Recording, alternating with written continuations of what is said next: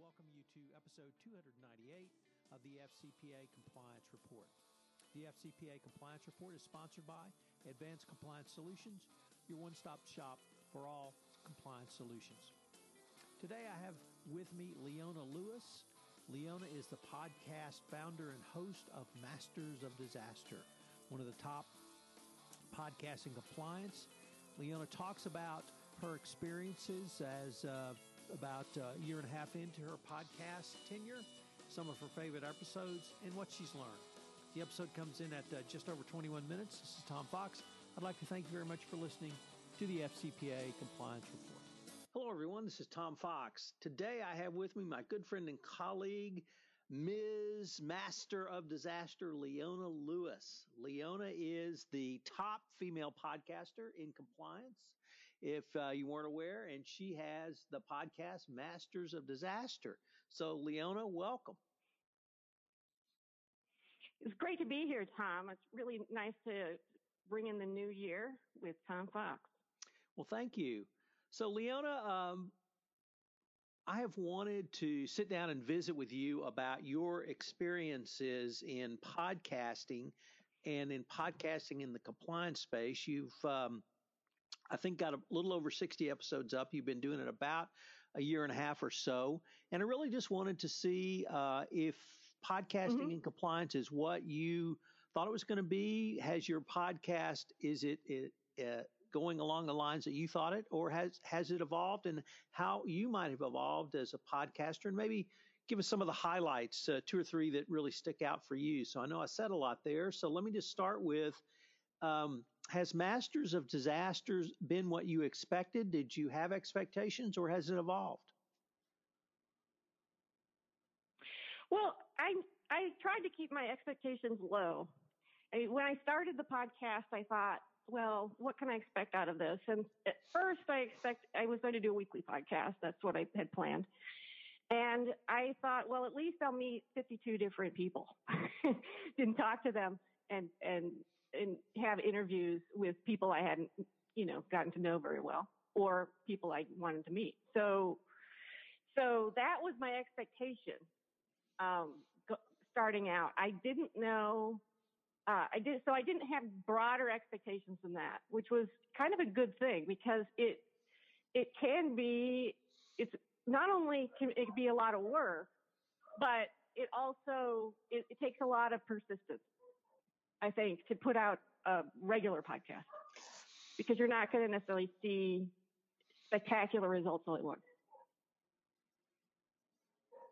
So, um, has there have you tried to have a theme, or have you just tried to present as a sort of broad uh, a scope of information to the compliance community as possible? I actually do have a theme, and it's it.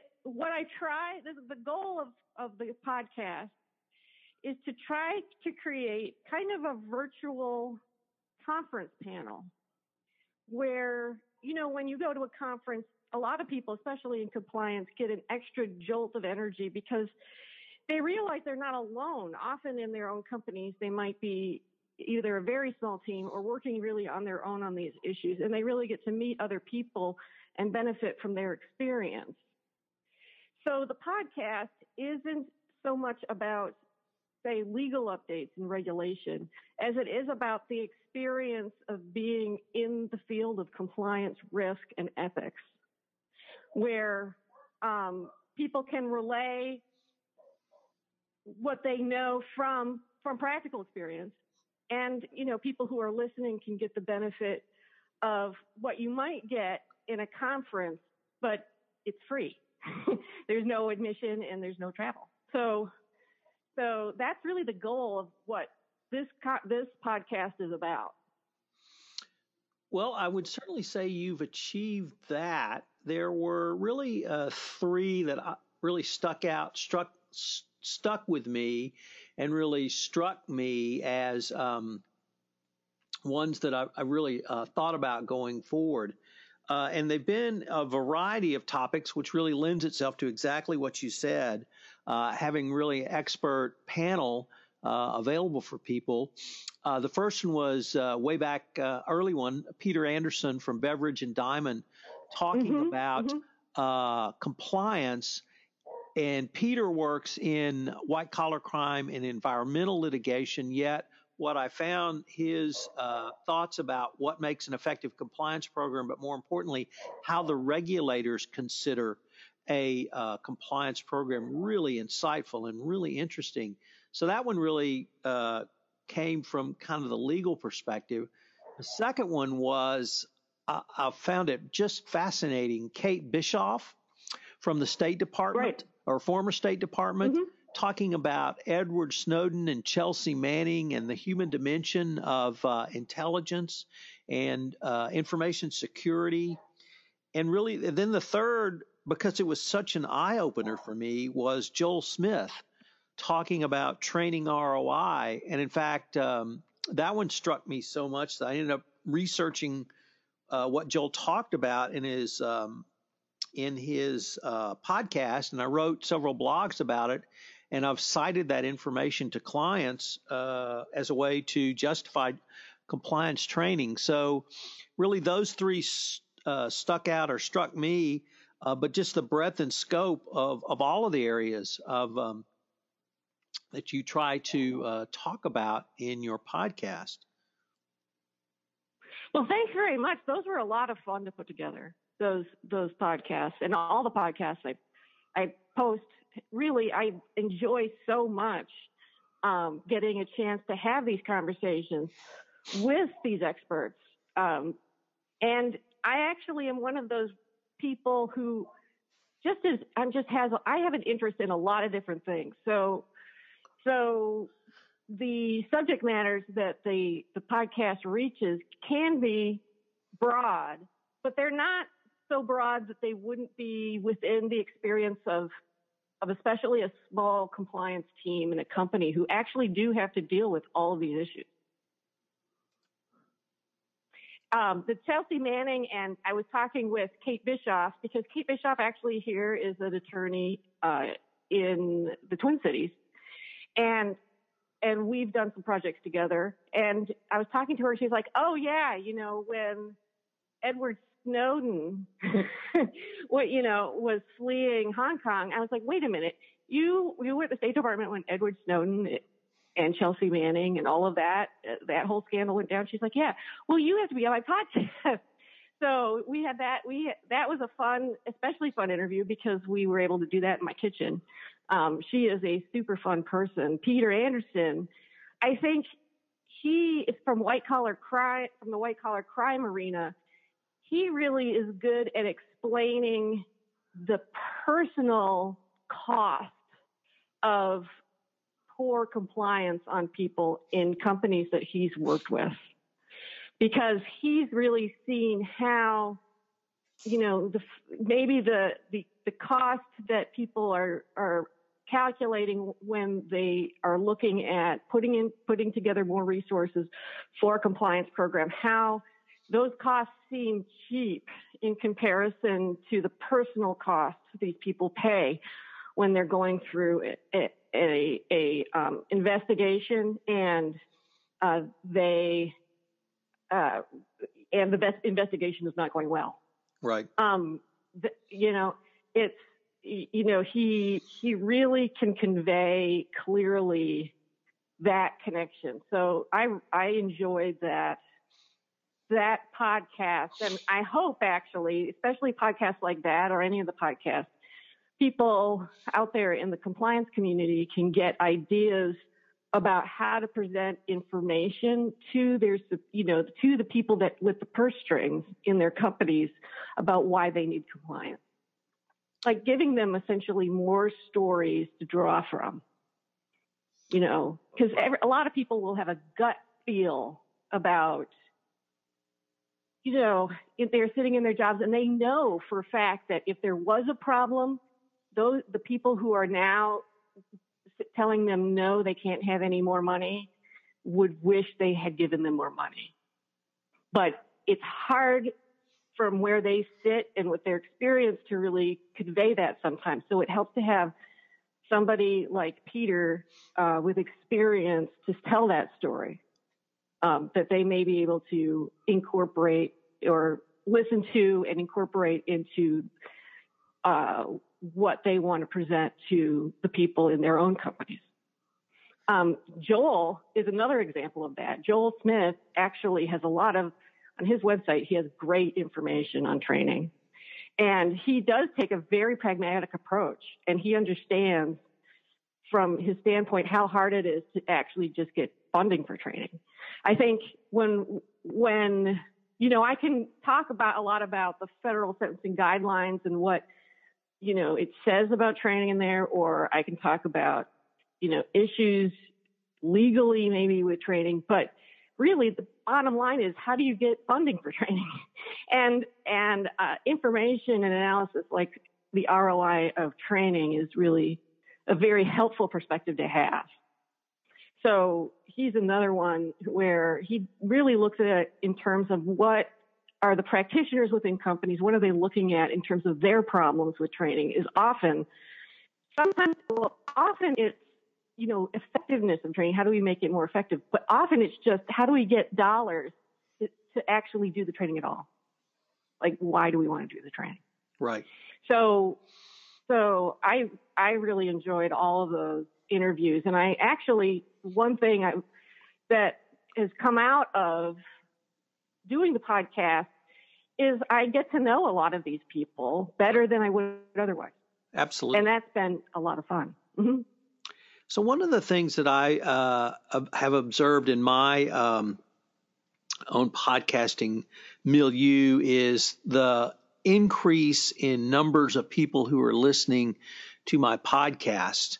And I, I sometimes get some just what I think are extraordinary numbers but it's really convinced me that people are digesting the information we're putting out there uh, through the podcast forum.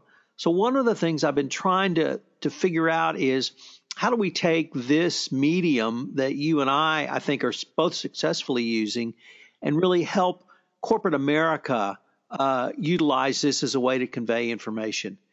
And some companies I think are comfortable uh, by putting out internal information uh, through social media channels. Some are a little more advanced than others.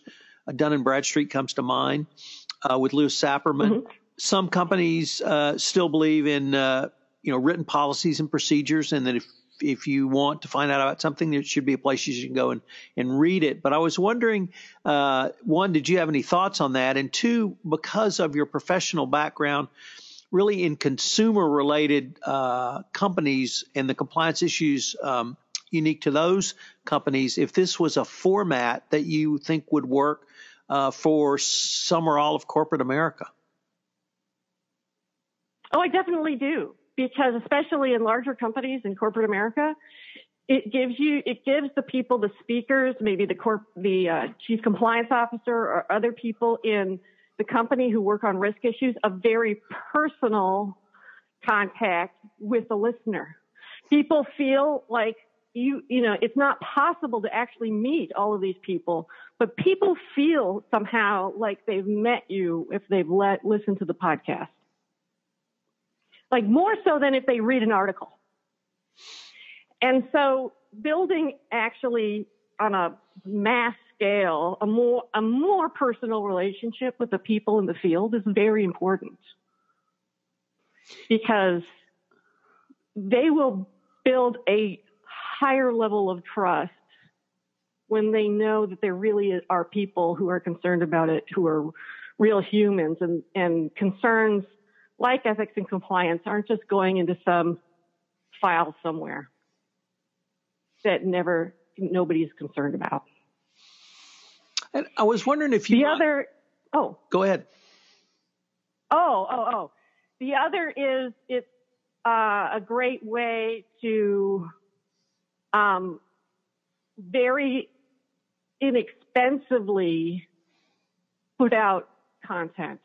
It's actually the low, the barriers to entry are pretty low. Right. Now they would be higher in a corporate context if you wanted to have, if the company wanted to have, say, a private channel mm-hmm. that where a podcast wouldn't be accessible to the public, and that's possible to do.